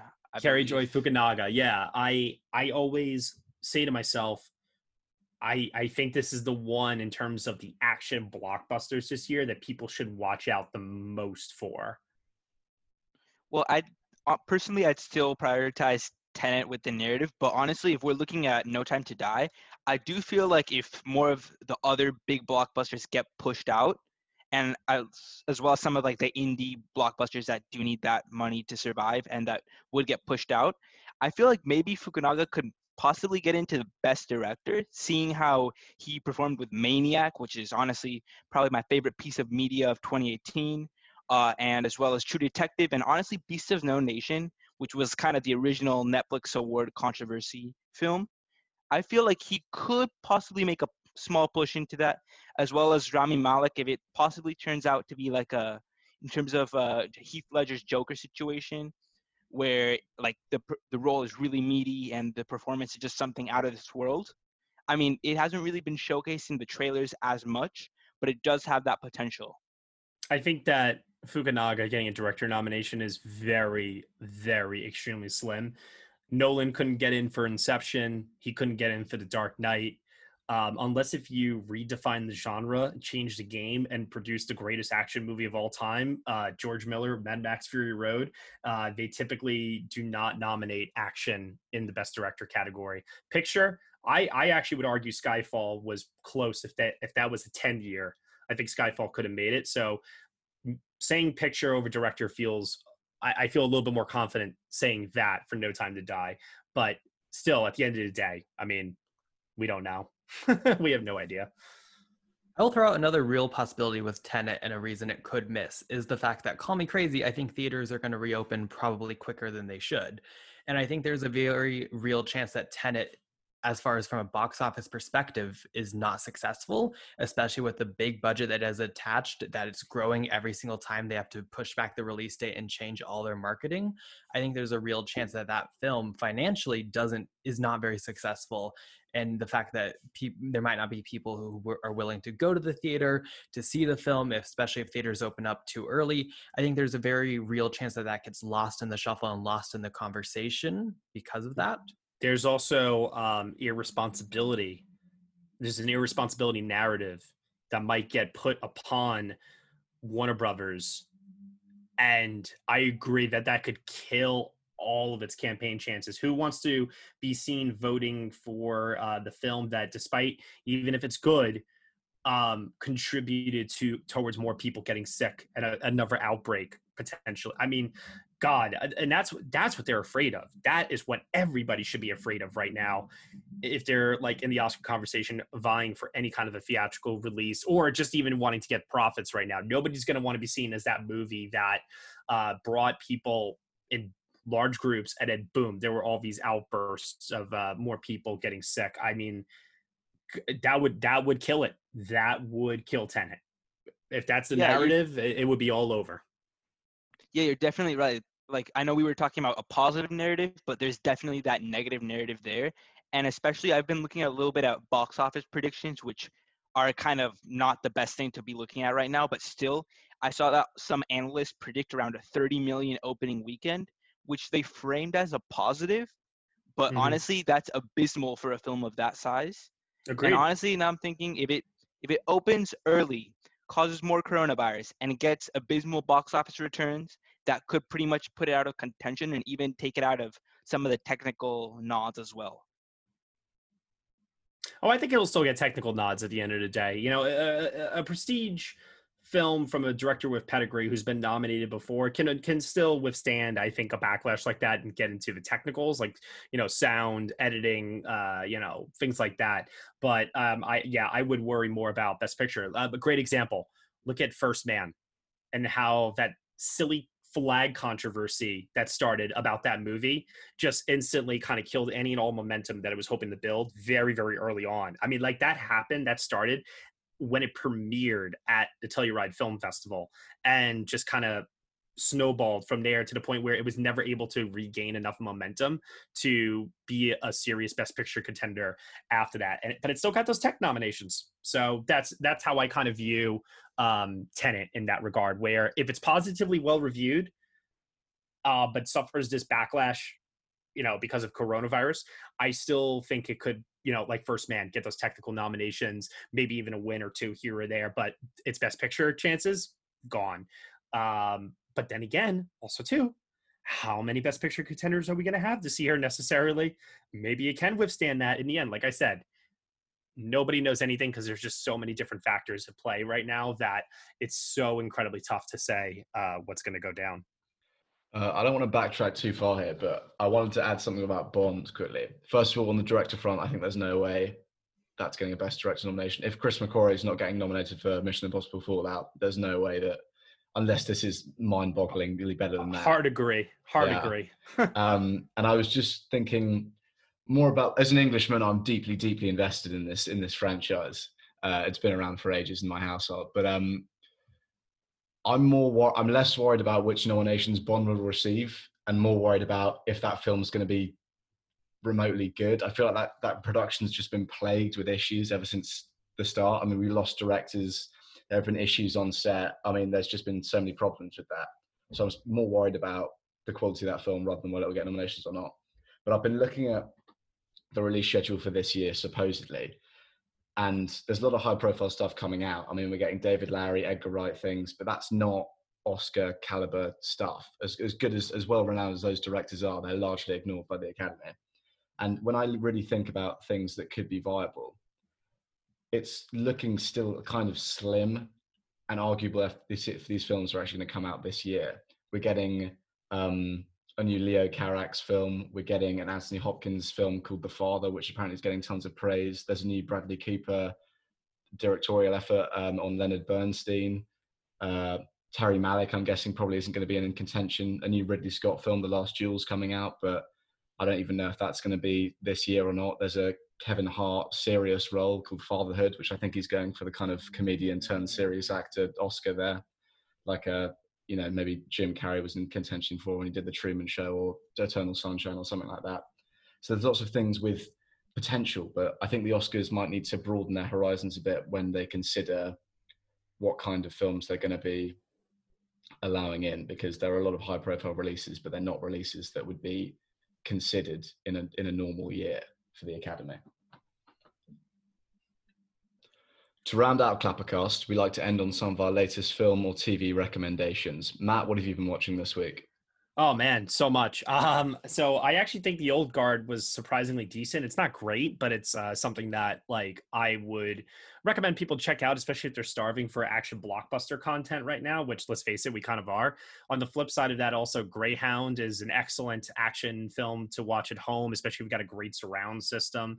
And I recommend watching Hamilton a million times over and over until the day you die, because that thing is just a true true genius work of art that is like on the level of Shakespearean quality that I, I like I, I'm telling literally every person I know to watch that, listen to that soundtrack, whatever they can do. So uh yeah, uh obviously the other movies we talked about too, Palm Springs, First Cow. It's a great week. It's a really, really great week here. Uh, definitely, yeah, backing Hamilton all the way there. Uh, Diego, what have you been watching?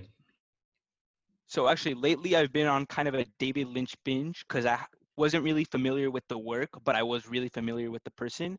And so in the span of three days, I watched Eraserhead, Blue Velvet, and Mulholland Drive. My and while God. Blue yeah, yeah, it was pretty intense. And while Blue Velvet, in my opinion, was a little bit too generic for what I expected from Lynch, both Eraserhead and Mulholland Drive completely blew my mind. And I watched them late at night, and I, I stayed up for a couple more hours just thinking about everything that was going on in those films. And if you haven't watched them, I definitely suggest that you check them out. I believe Mulholland Drive just left Criterion Channel, but it should be out pretty much in all all services. Same with Eraserhead as well. Carson. So I've been on a bit of a Studio Ghibli rewatch. I love all their films and I decided to rewatch all of them. And I know they're all available mostly on HBO Max, which I really recommend.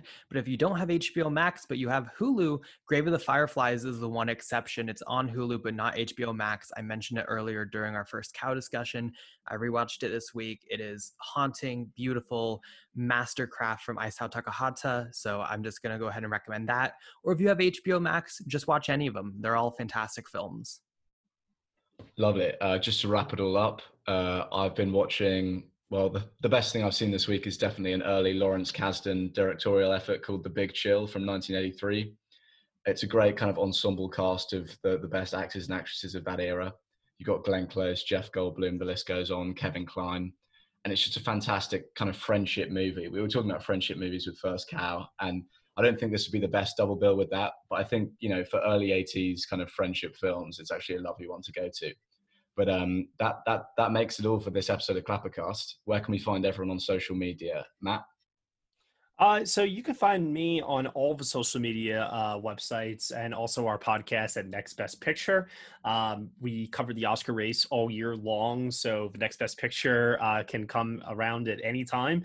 Maybe not in the first half of this year, but you know, anytime. Uh, we're always on the lookout for what's going to be uh, that Best Picture contender. And also, too, just in general, what's going to be like the best thing that you see in any given week. So um, all of our content can be found at nextbestpicture.com.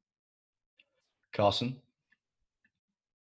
So on Letterboxd, I just have Carson tomorrow, or you can find me on Twitter at BP underscore movie reviews. I post retweets to all my links and all my reviews. So if you want my thoughts, Twitter is probably the best place to find it. And Diego. You can find me both on Twitter and Letterboxd at the Diego Andaluz, and that's A N D A L U Z. And I post pretty much every movie I watch. I review a couple paragraphs. And on Twitter, I'm not as active, but lately I've been getting on the retweet grind. Lovely. Well, you can find all the latest releases of film and television reviewed at www.clapperltd.co.uk and find out social links on Clapper at Facebook and at Clapper Limited on Twitter. Make sure to rate, subscribe, or follow us to be notified when the next episode comes out. Thank you all for listening, and we'll be back next week to discuss all things cinema.